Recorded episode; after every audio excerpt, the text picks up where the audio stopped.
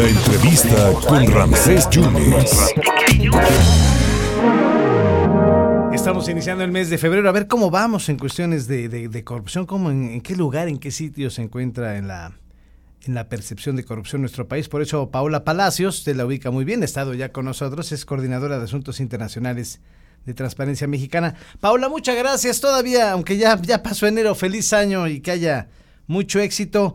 ¿Cómo está México? Ya se acabó la corrupción aquí en México. ¿Cómo estás, Paola? Pues bueno, este año eh, en el índice de percepción de la corrupción que sacamos Transparencia Internacional y Transparencia Mexicana, pues por tercer año consecutivo México obtuvo treinta y un puntos de cien, uh. donde cien es la mejor calificación posible y cero la peor. Es decir, sacamos alrededor de tres, como si estuviéramos en, en, ¿En, en la escuela, eh, tres punto uno de diez, ¿no? tres de calificación. Eh, tres de son calificación. treinta y un puntos de cien, ¿no? Uy, oh. eh, es decir, que se estanca México en la percepción de la corrupción, porque, bueno, había mejorado eh, su calificación en diecinueve, dos mil diecinueve y dos mil veinte, había pues, eh, frenado la caída que llevaba el país, sin embargo, pues eh, se mantuvo ya constante en treinta y un puntos. Aquí la cosa es que pues sigue siendo México el peor evaluado entre los países eh, que integran la, la O C D E, Eh, esta organización que, que aglutina treinta y ocho países, somos el treinta y ocho y eh, somos eh, el segundo peor evaluado en el G veinte, es decir, de las veinte economías más grandes de del país, digo, perdón, del mundo, México está solamente por encima de Rusia. Uy, caray, así, y, y mira que Rusia ahorita está en conflicto bélico. ¿Cuál es la metodología, Paola, para estos números? Bueno, pues estos, eh, este índice de percepción de la corrupción es un instrumento que se eh, se hace anualmente, que registra la opinión de pues diferentes especialistas, analistas de riesgo financiero, mujeres y hombres de la academia y de negocios sobre qué situación eh, tiene la corrupción en, en ciento ochenta países evaluados.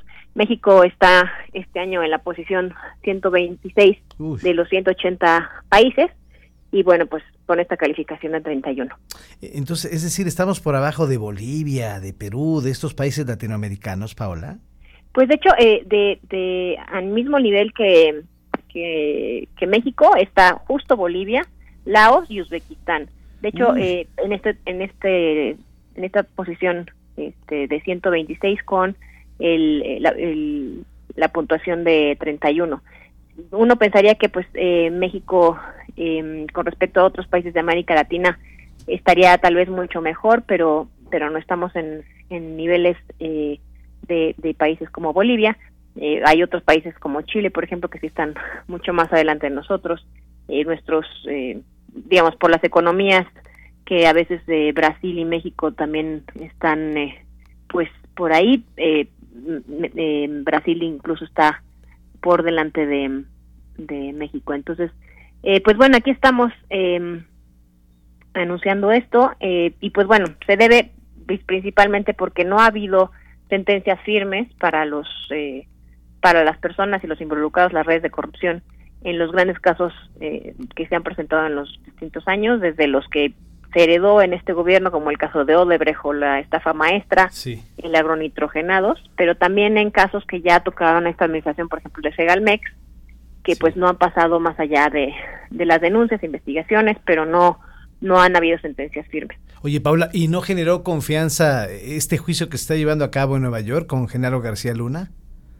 Eh, bueno, este, recordemos que también es un es un proceso que eh, pues se extraditó allá, está está en Estados Unidos, yeah. eh, y pero pues este es tiene que ver con eh, con crimen organizado y pues igual lo lo llevan en otro país, ¿no? Muchas veces eh, lo, lo que pasa también en el caso de Cohecho Internacional, que es eh, pues corrupción transnacional que se que puede ser que otros eh, empresas de otros países eh, sobornen o les den eh, recursos a funcionarios mexicanos para para que aquí puedan poner empresas o algunas concesiones o eh, o permisos.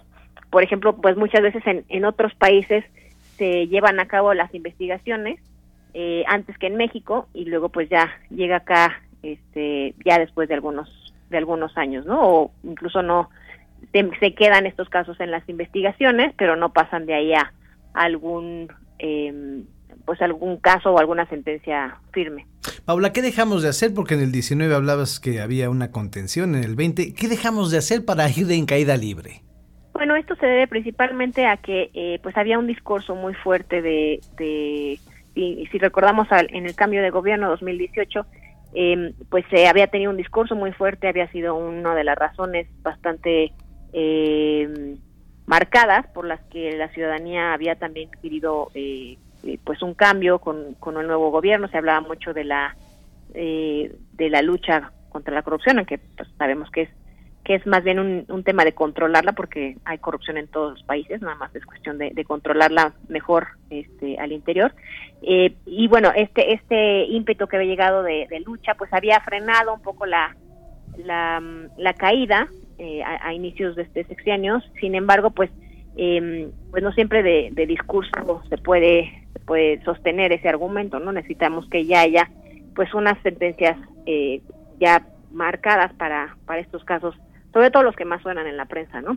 Eh, y también, pues, que, que también se recuperen los recursos que tanto se han, se han desviado, no han llegado a las arcas de la nación, o sea, no han sido devueltos estos recursos eh, de todos los desvíos que, que ha habido, incluso, pues, casos a nivel local. Recordemos el, el, el caso de Veracruz con estos eh, desvíos en donde los niños no recibieron eh, sus tratamientos, sí, claro. este, en fin, o sea, eh, todo esa, todos esos desvíos, pues, no se han Claro. ni devuelto los recursos, ni reparado el daño a las víctimas. Entonces, eh, pues sigue sigue eso sí. eh, y no ha cicatrizado la vida social con respecto a la a la impunidad que, que existe, ni a la corrupción que pues continúa pasando. Paola, muchísimas gracias. Entonces, para cerrar, estamos en el treinta y uno puntos de cien, estamos estancados en la percepción de corrupción de acuerdo al O C D E.